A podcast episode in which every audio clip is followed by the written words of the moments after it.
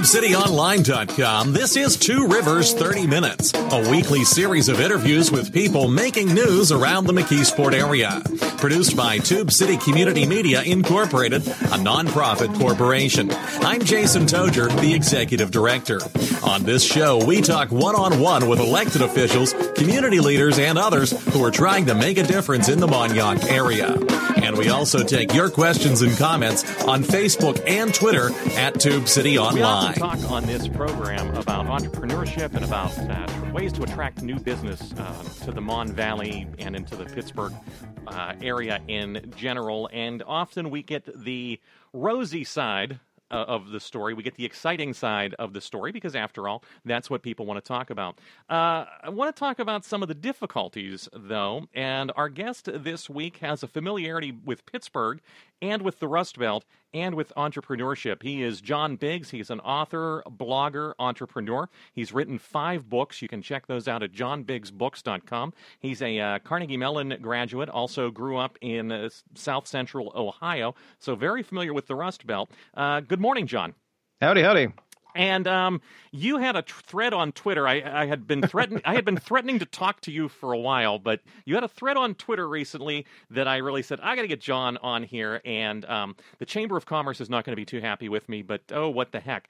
You, you pointed out, and this is what I want to talk about mostly for this half hour, is some of the difficulties of trying to get uh, tech businesses to come to the Rust Belt, and I would include Pittsburgh in that. Before we mm-hmm. get into that, though Tell us a little bit of your background. Tell us your story. Where where did you grow up at? So I grew up in uh, Columbus. My grandma lived in uh, Martins Ferry, across from Wheeling. Yeah.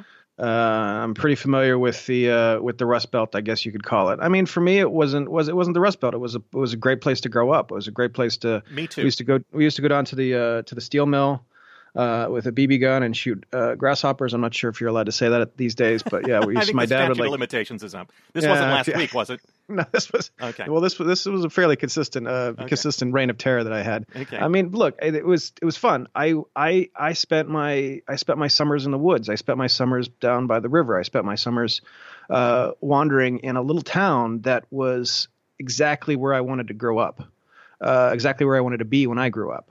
Um, and over time, I would go back to Martins Ferry, I'd go back to Columbus, I'd go back to these different places and things, and they would change.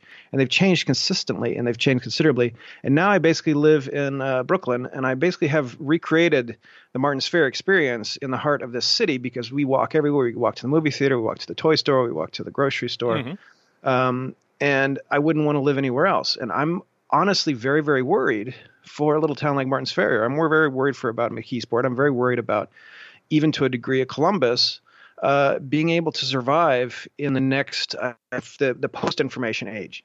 Uh, when humans aren't going to be doing a lot of this information, the grunt work of sitting in cubicles and, and pressing buttons, when robots are going to replace them uh, in ways that we can't even imagine.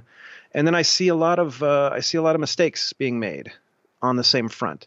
Um, I see a lot of mistakes being made by um, I guess you could say Chamber of Commerce folks, mm-hmm. investor, invest, investment efforts. Uh, Ohio has has a few of them that I've mm-hmm. seen, and they're just completely ridiculous.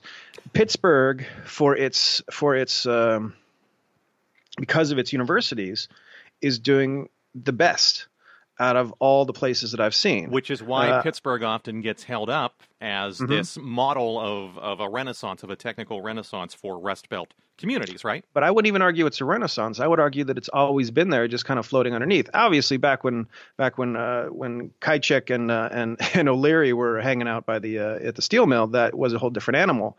But over time, and when I was there in '93 or whatever, uh, that's when everything was turning around. That's you, when you went to Carnegie Mellon, you were you were looking at the future. I was seeing stuff that I was seeing stuff that I that that's commonplace today, but was wild back then. Um, and that's still the and but I, I, think that's the entire city that's that's encouraged that. And I've gone back recently. We went out to um, uh, what's the place where the uh, where Uber is now and everything. Uh, Hazelwood. Uh, yeah. Hazelwood. Yeah. yeah. Went out to Hazelwood. My buddy works at Cat. I go out there uh, and it's beautiful. And it's really it that's exactly what needs to happen but that's exactly what never happens uh, in multiple cities. Well and, and, and, and, if i can just interrupt you for a second. John mm-hmm. biggs is our guest this morning. Johnbiggsbooks.com uh, john has been a tech journalist for a number of websites. Uh, which websites can people see you at most often now Uh, TechCrunch. I've been on TechCrunch for about uh, 12 years. Mm-hmm. Um, I'm about to start over at CoinDesk, which is a cryptocurrency site. Okay. Um, so you, you have and, and but you've also started a number of businesses. You have a business uh, called Cheap Transcription right mm-hmm. now that that I've taken advantage of, and I actually referred a couple other people uh, to it as well. So you you've been on both sides of this. You've covered yep, exactly the tech industry, and you've been part of the tech industry. Mm-hmm. Um, there's a couple of things that in, in what you just said that I would like to unpack. One of them is, you know, you talked about the entire city of Pittsburgh, but the a lot of the development, and this is something that is starting to become an issue in the Pittsburgh area, as you're probably aware of, is that yes, it's been the city of Pittsburgh. It hasn't been Beaver Falls, New Kensington, Monessen, McKeesport, Braddock. Braddock starting to a little bit. Mm-hmm. Uh, Glassport. There's still these pockets of deindustrialization that still pretty much look like they did in 1987 when the okay. mill closed down, right? Yep. Um, and and I'm sure I'm very familiar with Martins Ferry and Wheeling. My wife went to Bethany College, so we're down in that area pretty frequently. And there's parts of Wheeling and Weirton that pretty much look like they did when the factory closed, right? Sure, they they, they look like well, no, actually they would have looked better when Johnny better Cash when, and, when Johnny Cash used to hang out down there. Uh, yeah, no, it's that that that's and it's a sad it's a sad situation. I spoke to Richard Florida. He's the yeah, he's the thinker sure. who used to be he was he was actually lived in Pittsburgh. Yes, he did. Uh, and he could he could only speak uh, he spoke very highly of the city. Uh, but I asked him point blank, what does Wheeling have to do to survive? And he basically said that Wheeling has to become a bedroom community for some Googlers. Uh, there has to be some kind of way for for the connectivity or some sort of I don't know super fast train system uh, to get them to the major cities. If you want the quality of life of living in a small town like a Martins Ferry, yet you want to actually be paid human money, uh, you basically have to. You're basically going to have to work remotely, and a lot of people can't do that. A lot of people aren't able to do that, and I don't think that Google is going to sit there and say, "Let's make a Wheeling branch." Yeah. Uh, just for kicks because the talent isn't there. Uh, the talent goes to Pittsburgh, the talent goes to Columbus, the talent goes to Chicago. Um, so there's a problem. We we had Jacob Bacharach on uh, the program uh, a couple of months ago. It was before the Amazon HQ2 announcement uh, or or farce, depending on how you want to look at it, was made. And I kind of asked him because he blogs and, and, writes about a lot of these same issues for Jacobin and, and some other publications. And I said, what do you think of the Amazon? Isn't this a great thing? Because all of our politicians and elected officials and community leaders are talking about what a great thing this would be if Amazon uh, located its second headquarters here. And he said, well, first of all, I don't think that's ever going to happen. And mm-hmm. he was correct. And second of all, he said, where what do you think Amazon is going to bring in and how much are you going to have to give away from the store to attract them and then do you really think they're going to hire laid off steelworkers or people who are right now working two jobs at, at Dollar mm-hmm. General and Family Dollar? And he said the answer to all those questions is no. You're yep. gonna, you're, all what you're going to do is accelerate gentrification and continue to push the poor people out to the margins. That's a really bleak, but but unfortunately is is probably accurate it's look i don't want i don't want to be debbie downer here. I honestly don't. I wouldn't i want it to be i want it to be in a position i want us to be in a position where yeah absolutely if i want to live in wheeling i should be able to work for google. But i would require that requires uh, either educational infrastructure in wheeling that allows uh, googlers to be born there. Okay or some sort of system that encourages them to move there, to live there, and uh, with fast internet to get them back to get them back to the main office, that sort of thing. Mm-hmm. And obviously, that's happening uh, faster than we think. We mm-hmm. have devices. I mean, we're talking over Skype right now, right. and it's clear, clear, it's crystal clear. And right. we basically, and I've, I haven't been in an office for about 20 years now, so it's been uh, so it's entirely feasible.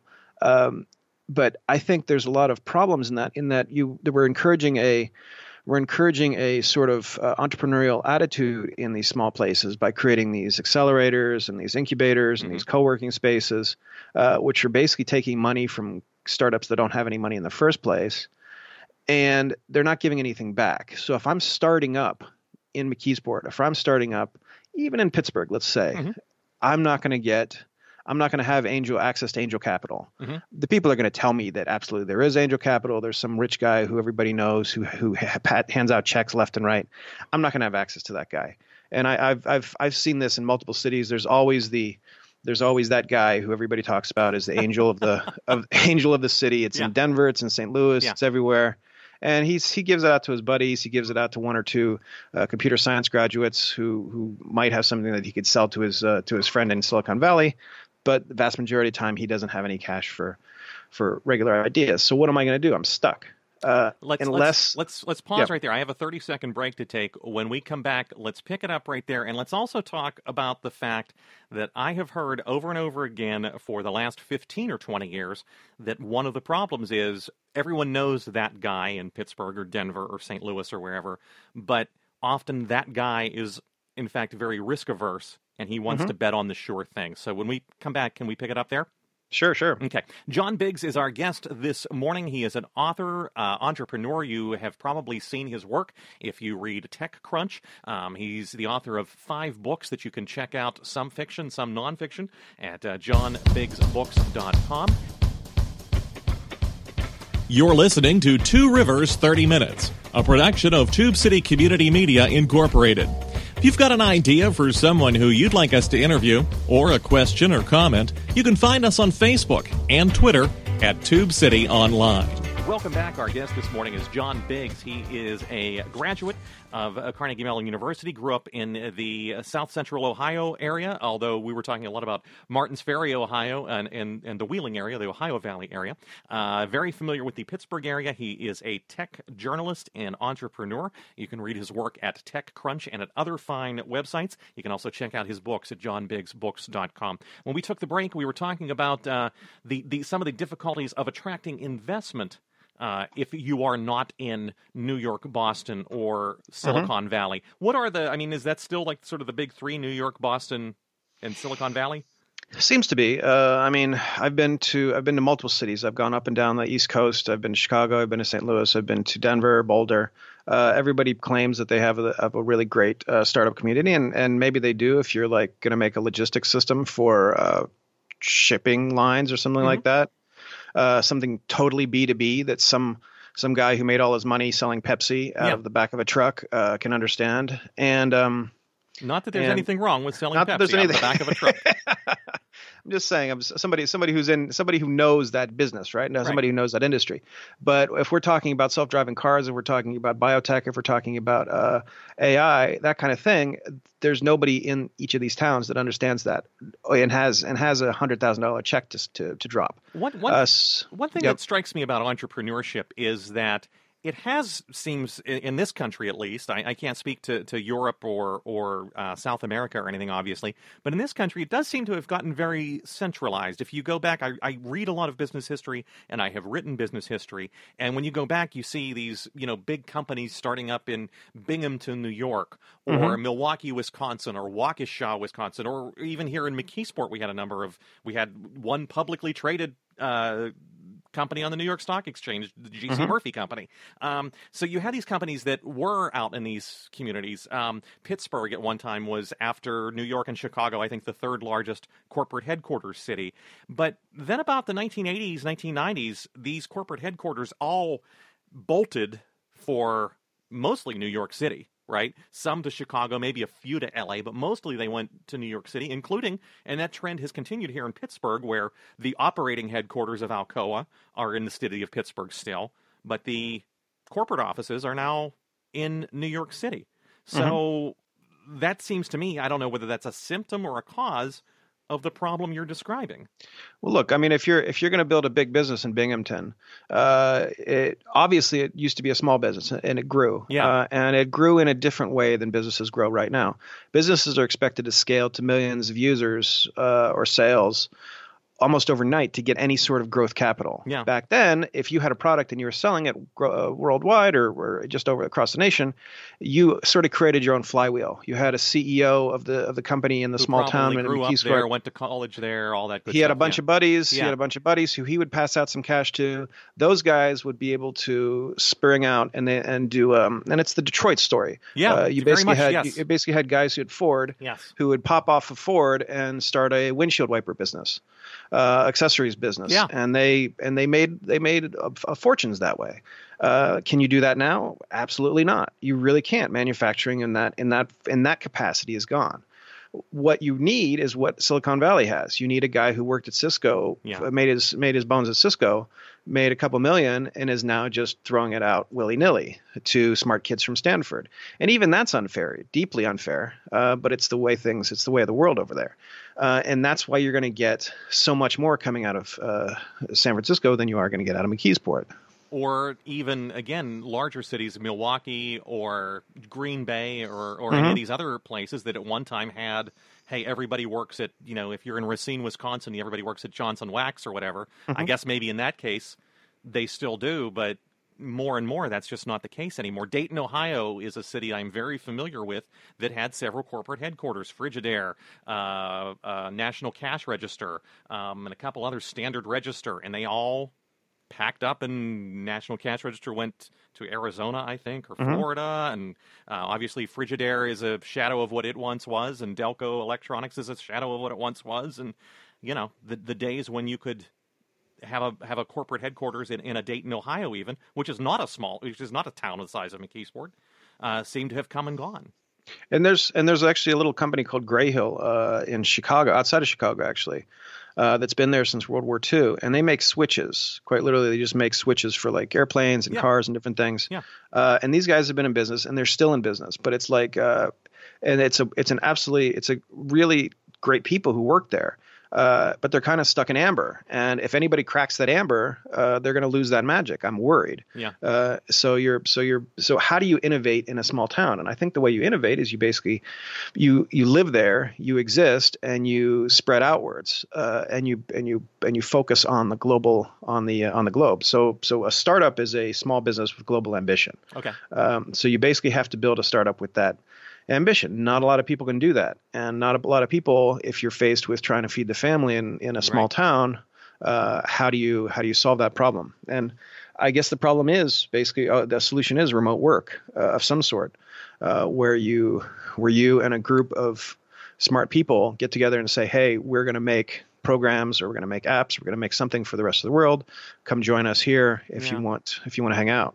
But you touched on something ear earlier in the conversation, and that is, you know, um, the information based. That, that that you know, if if you if you want to have Googlers and you want them in Weirton or East Liverpool or McKeesport, you know, they can work remotely now. But you you touched on something that I, I don't think people understand that this train is coming down the track and it's getting closer and it's accelerating, and that is that a lot of these information based jobs are going to be automated. Now, you cover the tech industry. Lots of jobs already, lawyers are having trouble finding jobs because a lot of things that lawyers used to do, like sit there and review, mm-hmm. write and review contracts, for instance, or do title searches, a lot of those have been automated. Who all's job is going to be automated soon? Um, you could say somebody like a just a run of the mill programmer, somebody who just programs. Mhm. Uh, it's almost it's surprisingly easy to to uh, do that right now uh, with a with a computer.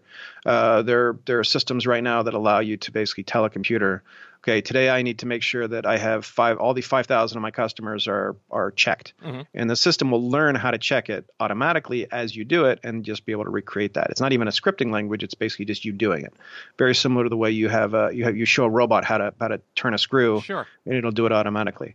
Uh, so just being a programmer is no longer the way to go. What you need is you basically need somebody who can be a manager, somebody who can who can uh, corral the the robots and the humans into sort of an augmented human uh, human cyborg and build these products because there's always going to be people needed to build an architect uh, but we don't need the uh, we don't need the folks who can hammer the nails and, and put up the drywall anymore I, I've I've heard. Well, let's let's put a pin in that because that that metaphor might might or might not work. What I've heard though is in the information economy, any job that can be repeated more than once can more, can be automated eventually. yep Um, truck drivers. You you mentioned Uber doing all this research in Pittsburgh. I think all how many different companies or major multinationals are in the space right now of self-driving vehicles. I think all of them at this point have a presence in Pittsburgh because they all want access basically to Carnegie Mellon talent. But my my understanding is they're not they don't want to necessarily automate your car or my car. They want to automate over the road trucking, do they not? Uh, they honestly want to automate everybody's car. There's it one there's it, it doesn't make any sense to just automate the trucks, for example. Sure. Well, uh, if, not gonna, if you're going to mix uh, yeah. Joe I mean, Civilian if, in there. Yeah, once the truck. Well, what I can what could I can imagine is I could imagine a situation like they did during the uh, during the like the stevedore sort of uh, the, the, motion from stevedore or the change from stevedores to the to the uh, or longshoremen yeah. to the um, to the container, uh, where they basically said we're going to pay all your retired guys as pensions till they die, and we're going to bring in folks who can run the cranes and who can run the who can run logistics. And you basically have created different jobs, more jobs out of a few jobs that kind of sucked for hundreds of years. And I think the same thing's going to happen here. Eventually, you're going to have a situation where there has to be a human being on that truck watching to make sure that nothing's going to explode or whatever. Uh, and that's that's the probably the easiest solution uh, short term uh, to solve that sort of uh, that sort of self-driving truck so problem. Kind, kind, of like when when and, and we're going to have to take another break here. The time goes quickly. Um, kind of like when the railroads moved from steam engines to diesel mm-hmm. locomotives. They still had somebody riding on the diesel locomotive, but they didn't have to have someone shoveling coal yeah, into exactly. it anymore. Yeah. Mm-hmm. Uh, but what is going to stop your local transit authority from automating their buses if the bus is on a fixed route or on a busway like they are in Pittsburgh, or your subway, or your uh, light rail vehicles? I think the I think the subway uh, and the light rail are probably the first to go, uh, and that's that's probably the easiest way. That's probably the easiest system to automate. But those have been, uh, those jobs, and what, the reason I bring this up, those jobs have been a pathway to the middle class for people for a hundred years. Uh, that's wonderful, but uh, I mean, so has uh, so was so was being a longshoreman, let's say, sure. right? Okay. and and that's that's going away. The the other thing to think about, and I and I again, that I don't want to be, I don't want to seem crass, and I don't want to, I don't want to, I feel, I feel awful for the for this situation. But mm-hmm. I mean, the other thing to think about with the advent of computing, everybody said that all these jobs, the guy who was sitting in the uh, in the uh, records room in the basement mm-hmm. of the mm-hmm. hospital, all the, the, the folks who are who are maintaining all these uh, the, all these books, punch, the key punch operator, key punch the, operators, all these folks, bookkeeper, yeah. Yeah. I mean, where's the uh, where are those folks now? They're out of jobs, but there we've created millions of more jobs uh, who are basically key punch operators for for websites who are basically right. just right. plugging in data, maintaining a website, maintaining maintaining information. Uh, all the guys who used to be on the uh, on the trading floor at Nasdaq, they're gone. But now there's entirely new systems that these guys are building uh, that that can that are a lot faster and a lot more dangerous, obviously. Uh, but um, people really enjoy them, I guess. Let's let's pause right there. When we come back, I want to talk about uh, I want to ask you about two things that are kind of wildly different. Uh, one being the difficulty of getting broadband if you want to have a Googler in East Liverpool, Ohio, the difficulty that Googler is going to face getting a reliable broadband connection in, in many cases. And the second thing is then if you're sitting in McKeesport or Monessen or Charleroi what exactly do you do? What are your options? Um, how should you be preparing for the next five or ten years? Okay. Mm-hmm. Uh, John Biggs is a, a tech, tech, technology journalist, I guess is the way to put it. He is a author of five books that you could check out at his website, johnbiggsbooks.com. Uh, and he is uh, kind of a serial entrepreneur. He's our guest for a few more minutes here. You are listening to Two Rivers 30 Minutes. We'll be back in 30 seconds to wrap things up. You're listening to Two Rivers 30 Minutes, a production of Tube City Community Media Incorporated. You know, we're looking for help in getting this show on the air and for help with other projects. If you're interested in the McKeesport area and you'd like to host a program or write articles for the website, call us at 412 614 9659 or email tubecitytiger at gmail.com. Welcome back. Our guest for few more minutes is John Biggs. He is an author, an entrepreneur, and a tech journalist. You may have read his work at TechCrunch and other fine websites, including Medium. Uh, and what was the website that uh, covers Bitcoin that you will soon be writing for? Uh, CoinDesk. CoinDesk. Oh, CoinDesk. Um, yep. And you can check out his five books uh, at johnbiggsbooks.com. When we took the break, I asked you uh, two questions. One being, uh, there are a lot of parts of this country that do not have decent broadband at all for any price. Not wired, not from the local incumbent phone company, not from the local cable company, and not from cell phones. So if you're in a place that does not have good access to broadband, your option is what? Just move? Yeah, move. Uh, that's it. I mean, look, what, what else are you going to do? It's almost impossible to. Uh, it's almost impossible to do anything else out out there. Uh, you can go work at the pizza place, but you got you you need you need some sort of connectivity. Um, and okay, it's but, actually okay. Now you didn't want to. You said earlier in the in the broadcast though you didn't want to be Debbie Downer, but but but seriously though, if you're in, uh, we just drove uh, through Central West Virginia. Uh, Mm-hmm. It's about three, four hours up uh, Route 19 and, and Route 79. And it's very ironic to me. There's this big sign outside of Morgantown that says, You are now entering the West Virginia Technology Corridor. And Mm-hmm. my cell phone went from four bars to zero. I Yep. mean, as as John, I heard Lieutenant Governor John Fetterman uh, recently, and he said his cell phone, he was someplace, his cell phone went from four bars to LOL.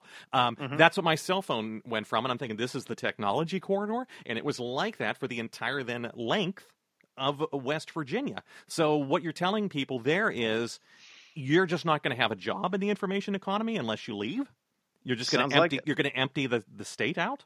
I mean, in that in that very very difficult case, absolutely. Um, the uh, especially in Morgantown, Morgantown is University of West Right. Virginia. That they they, I mean, my buddy went there. He he really enjoyed himself. But I mean, I would love I would love to I would love to hear something out of the uh, University of West Virginia. Um, that's another interesting thing. a lot of these cities don't know how to how to sell themselves. Uh, and that's actually part that's the vast majority of the battle right so so a place like morgantown isn't selling itself as as a place where innovation is being made so a lot of innovation isn't coming there and i don't understand why why they can't lay some fiber why they can't uh, get some cell well, towers okay, up Mm-hmm. but let me pause here, and I don't want to make this political. Sure, um, sure. But in many cases, as you know, the state legislatures, and I don't know for sure about West Virginia, but I'd be willing to put money on the idea. A lot of the state legislatures have forbade uh, municipalities from installing broadband. hmm well that, that's their own personal like so like a, municipality municipal broadband Sure, obviously right, right. uh, that's because verizon and those guys want to come in and yeah absolutely you're but what is uh, what the there's- what is the incentive though for the privately owned third party company to go into Romney, West Virginia, or wherever? I think the I think the answer is the citizens have to vote with their have to vote with their dollars and they have to vote with their with their voices. Uh, I was listening recently about a uh, about uh, I think it was North Tulsa, Oklahoma, uh, didn't have a grocery store, and they brought in one person. They brought in one um, I guess assembly person, and her whole mission was to get a grocery store in there. And the only reason why they didn't have a grocery store is they had so many dollar stores, and all the dollar stores were coming in. They had eleven dollar stores in an area And creaming the creaming the profits off, probably. yeah there's there that doesn't doesn't make any sense so they i think one very specific point and this is this is off topic but i think it's apt i think it's apt here uh, one very specific point they made is that they you could get at the dollar store a dollar's can of 14, 14 ounce can of chicken noodle soup Mm-hmm. that the grocery store was selling for a dollar fifty uh, minimum Mm-hmm. uh, that's what they got it from the wholesaler because and and campbell's would actually make this soup for the dollar store Yes. because it was like their little little shtick. So Yes. what she did is she said dollar stores have to be within a mile of each other. There can't be any more dollar stores in this area. And and then she got the promise uh, by a grocery store to come in and install.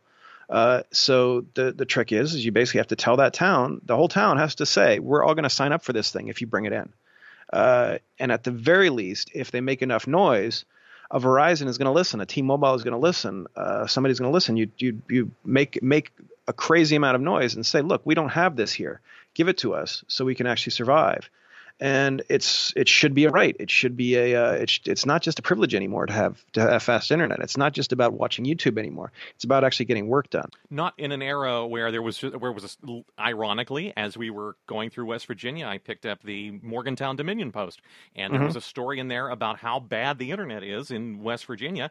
And the example they used was a teacher at I think the high school in Weston, West Virginia, um, who is now required by state law to submit all of her lesson plans and grades online. Um, But cannot get anything better than a dial-up internet connection in Weston, West Virginia, and has to drive an hour and a half one way, or steal internet from McDonald's or Starbucks to up, upload her lesson plans and upload her her, her grades. Um, I, I, I- let now let me play Debbie Downer, and and, and and say. What, how do we change the mindset? Because there are a lot of people. First of all, you, you, you alluded to the big guys don't want municipal competition in the broadband spectrum, right? So, how do you convince the citizenry that this is in their best interest without them going on the local talk radio station or on Facebook and calling this socialism? Um, I I don't know. I don't know how you stop it. I Okay. honestly don't. And Okay. I think so. The the the what you call it the the wheel of the wheel of time. Uh, it Yeah. spins. Sometimes you're up. Sometimes you're down. Yeah. Boethius, all that other good stuff. Yeah. Um, we're in a we're in an era where there is a certain group of people uh, a little bit older than ourselves who are trying to maintain their last vestige of power.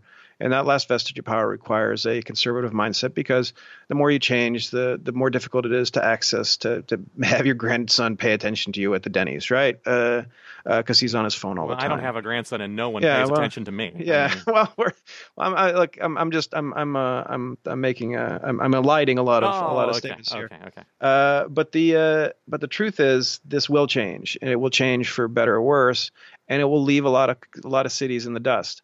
And a lot of cities are already in the dust, unfortunately. And I've, and I've, and I've said this again and again. They're gonna, they're gonna spend money on these things. They're gonna try to do the wrong things.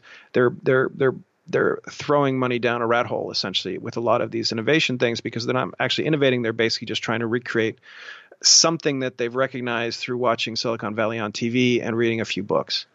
And So you're saying can- like, you're saying like the, the the business incubators, the startup business incubators that so many communities have, in most cases, that's wasted money. I think so. Yes. Uh, the the idea that I can be a startup and I can go to these incubators and hang out with other other other folks. That's great theater. Uh, it's like it's like joining community theater, and it's like you can have fun uh, doing the Music Man once a year uh, with all these other great folks. But it's kabuki. abs- it's kabuki. There's it doesn't it doesn't it doesn't get you anywhere. Um, yes, it puts you into the entrepreneurial mindset.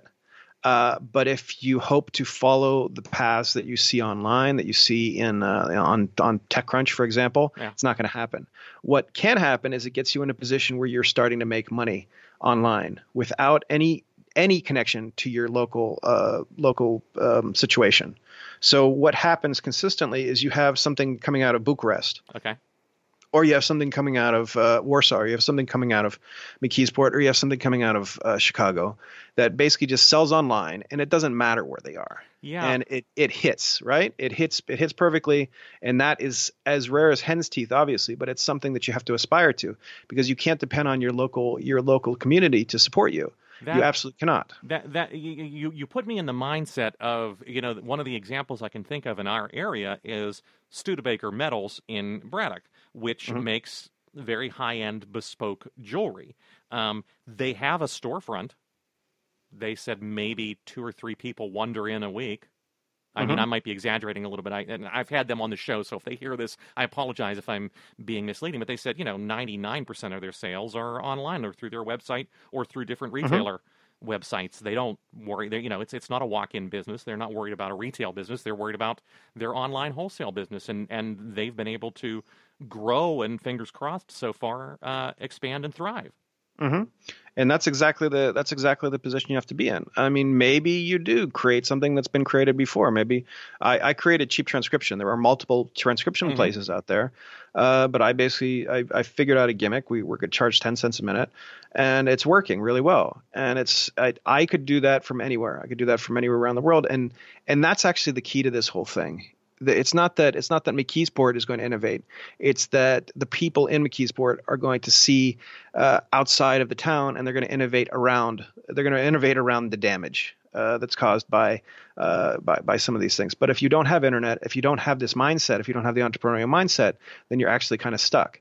And if you're expecting to get cash, uh, and if you have a very, very, very complex or very expensive idea, uh, like a self-driving car, by all means, you better move because there's absolutely no way to do it in some of these smaller towns. And I would even argue it's in, in Pittsburgh. It's been done before, but I, I'm not sure how many how many uh, how many shots you have in that revolver. I, are they? And and we've gone way over time. Uh, we're going to let um, we're to continue to talk. If you got a couple more minutes, and we'll put Mhm. the we'll put the um, longer version uh, on the website at uh, tubecityonline.com. Click on the podcast link. Um, are people you you you to to jump back? You said you know some guy who's selling soda pop off of a truck, and then you're going to him with your um, uh, multi biotech company, biotech, yeah. yeah, your biotech idea or your self-driving whatever, um, and he's looking at it and saying, "Yeah, I don't understand this. I'm going to go buy a shopping mall." Um, mm-hmm. are, is that because it's something that I have heard time and time again from the university community in Pittsburgh is that the investor one of the problems with the investors in Pittsburgh is not necessarily that they don't have the money, but they're not investing in those kinds of projects. They'd rather put up a speculative office building somewhere than sure. than give you two million dollars for your startup company. Yeah, and they understand that, and they know that that's that's going to be the sure thing. And again, that that's caused by geography. You're, if you're in a if you're in a place where everybody made all their money in banking, you're gonna all your banking ideas are going to thrive, and your and and your idea for a marketing product is gonna, not going to thrive. Uh, if you're in a city like Columbus, where it was kind of logistics, it was kind of restaurants, it was kind of retail. Sure. Maybe there's going to be some folks, maybe a Schottenstein or a Drexel mm-hmm. or Les Wexner or whoever, are going to be able to put up some cash for these ideas. Uh, but the vast majority of time, you're going to be what those places are good for, and Columbus is actually a really good example for this. What those places are good for is uh, are test beds. Columbus That's been one of the for, greatest test markets in the country for decades that's the and that yeah, absolutely that's been true for decades. And that's where you can start like a hot chicken takeover which is a which is a chicken place that's really popular there and it's expanding slowly but surely. And that started out as a very small startup and i know the guys who invested in it. Um, but again you're you're in a position you're in a position where you're stymieing yourself um, you're stymieing yourself by staying in a place uh, just to be in the place. If you can expand outside of the place uh, then you then you win uh, the final thoughts, um, and I know if we had the answers to this, you and I would not be journalists and not be running podcasts. Um, but w- how does one then foster a climate of entrepreneurship that can enable a small business in a place like McKeesport, Braddock, New Kensington, Beaver Falls, wherever, to to expand online and, and to think to, to work locally but think globally? Um, well, first off, you first off you encourage you encourage that sort of growth. You basically you basically focus on that kind of building as opposed to as opposed to going outside and getting customers outside of the office. Yeah. You get customers online. You figure out how to do you figure out how to do surveys. You figure out how to do Google uh, Google surveys, etc. Um, so don't worry so much about putting up the big industrial park with the big parking lot. Yeah. And hope that uh, you're going to fill it with something. I mean, my dream, my dream world uh, would be something like every city has a little uh, has a little place where you have pop up restaurants in the bottom, uh, pop up offices for startups on the second floor, and like a uh, like a Sears kind of uh, kind of anchor uh, client on the third floor where where a lot of business gets done. I and that sort Sears, of. Though. No, no, I'm just saying like a, like a Google, like an yeah. Uber or whatever. Yeah, yeah, right. So, but so an anchor, have, yeah, some, exactly. So you have an anchor at the top floor and that sort of thing kind of pays for itself. The the first floor, basically, people come in for an empanada and learn about the uh, entrepreneurial stuff. You have a you have a test bed for for people who want to build uh, non tech businesses, and you also have a tech business on the second floor, and you have somebody who's going to pay the rent on the third floor. That in a Wheeling, that in a um, that in a uh, McKeesport can replace what used to be there. Uh, what did the what did what did uh, Wheeling used to have, and it still does actually the fish market. Mm-hmm. Uh, sure. And so if you create something similar to that idea, a fish market down on the floor, where on the first floor everybody wants to go to have have Sunday brunch or yeah. Uh, or dinner or whatever, uh, some sort of experiential place. that also encourages entrepreneur entrepreneurship and and it encourages it in ways that look outwards as opposed to as opposed to serving the community itself. Uh, then you have a winner because you basically spin up you spin up companies that that route around the damage of their cur- of their current situation and uh, and think globally. Um, final thoughts. Uh, what what projects are you working on? You mentioned cheap transcription, which uh, actually you can find at cheaptranscription.io. Um, another example of a job that used to be drudgery and, and, and mm-hmm. repetitive mm-hmm. work uh, that can now be done quicker and cheaper with technology. Uh, what what what do you have coming out? Do you have a, you working on another book right now, for instance? Uh, yeah, we are. I'm actually writing a book called Get Funded. Uh, there we go. Where we talk about all this stuff. Uh, it's it's advice on how to get funded, obviously, uh, but it's also the realistic, straight talk that says, "Hey, look, dude, you're not going to get funded or do that. You're not going to get funded where you are. You have to think outside the box. And here's some of the ways to do it." Um, and where where are the best places for people to follow you and to see what you're up to? You can follow me on Twitter at John Biggs, uh, and you can just go to John Biggs Books, check out some of the books. Uh, I post some news and things at different places. Uh, I'm on. I'm I'm fairly uh, I'm fairly internet uh, proficient, so I'm I'm all over the place. You are not the John Biggs who's in Australia, though, who I think is a No, no, professor or no. something. That guy. What do you no, that guy. him? That guy owns JohnBiggs.com, uh, I think, Okay. or he he did years ago, and I feel like I could. Uh, I feel like I could probably take him out. You I think, think he's getting. him now? Yeah, I think he's gotten a lot older. Uh, actually, no. JohnBiggs.com is is for sale. Interesting. Oh, so oh, maybe I'll. Okay, so I'm going to while while you're talking, I'm going to pounce on that and sell it No. to you at an exorbitant price. John JohnBiggsBooks.com or find John Biggs on Twitter. You can check him out on TechCrunch. You can also get his books wherever uh, fine books are sold. Uh, John, uh, pleasure to talk to you. And next time you're in Pittsburgh, uh, stop by and, and we will talk to you again. Okay. Sure, I want some Primanti Brothers. At, we'll get you something even better than that. Trust me. Uh, right, John sounds good. Biggs has been our guest. You have been listening to Two Rivers uh, 30 Minutes here, broadcasting from the Tube City Center for Business and Innovation in downtown McKeesport on Radio 81 WEDO, 1550 on 101.1 WZUM, the Pittsburgh Jazz Channel, Internet Radio WMCK.FM, and TubeCityOnline.com. Thank you for listening. So long for now. You've been listening to Two Rivers 30 Minutes, copyright Tube City Community Media Incorporated. Opinions expressed on this program are not those of Tube City Community Media Incorporated. Listener support makes this program possible. If you'd like to make a tax-deductible contribution, please visit our website at tubecityonline.com and click on the donate link. You can also get a free subscription to this program and other podcasts at our website using Apple's iTunes or Stitcher.com. If you've got a question or comment, we hope you'll write to us. Our address is Tube City Community Media Incorporated, P.O. Box 94, McKeesport, PA 15134. You can email us at tubecitytiger at gmail.com or call us at area code 412 614 9659. And you can find us on Facebook and Twitter at Tube City Online.